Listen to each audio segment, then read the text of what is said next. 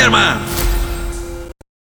Сегодня ночью девочка по имени Майя вновь увидела Дамба во сне.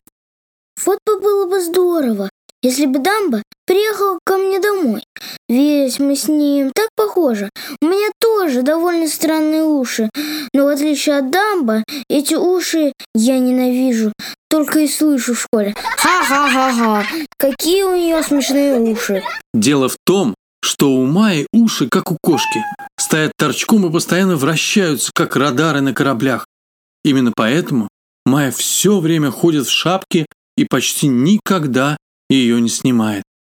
Бывает, Майя так глубоко натягивает шапку, что даже не видит, куда идет. Из-за этой дурацкой шапки она много чего пропустила.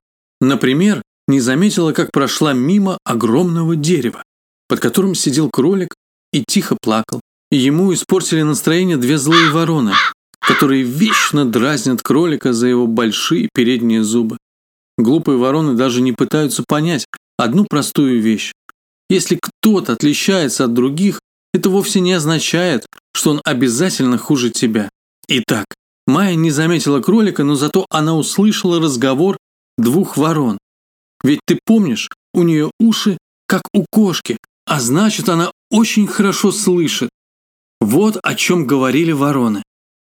Завтра мы устроим этому кролику неприятный сюрприз. Сделаем объявление и расскажем в нем, что кролик кусает всех своими острыми большими зубами. И крупно напишем. Не надо с ним дружить. Как же так? Подумала Майя. Это же нечестно. Я не могу оставить кролика в беде. Я хочу ему помочь. Слушай, кролик. Майя подошла к дереву. Ты что здесь один и плачешь? Может быть, тебе кто-нибудь обидел? Нет, меня никто не обижал, тихо сказал кролик.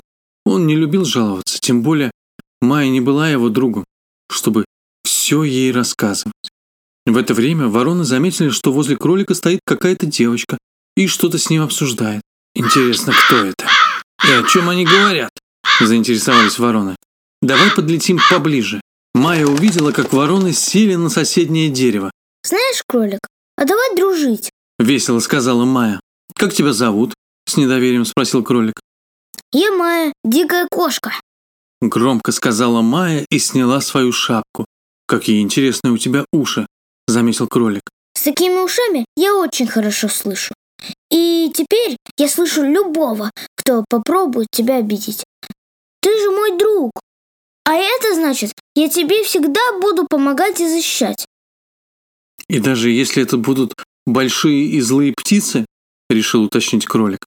О, если это будут большие злые птицы, это будет большая удача для меня.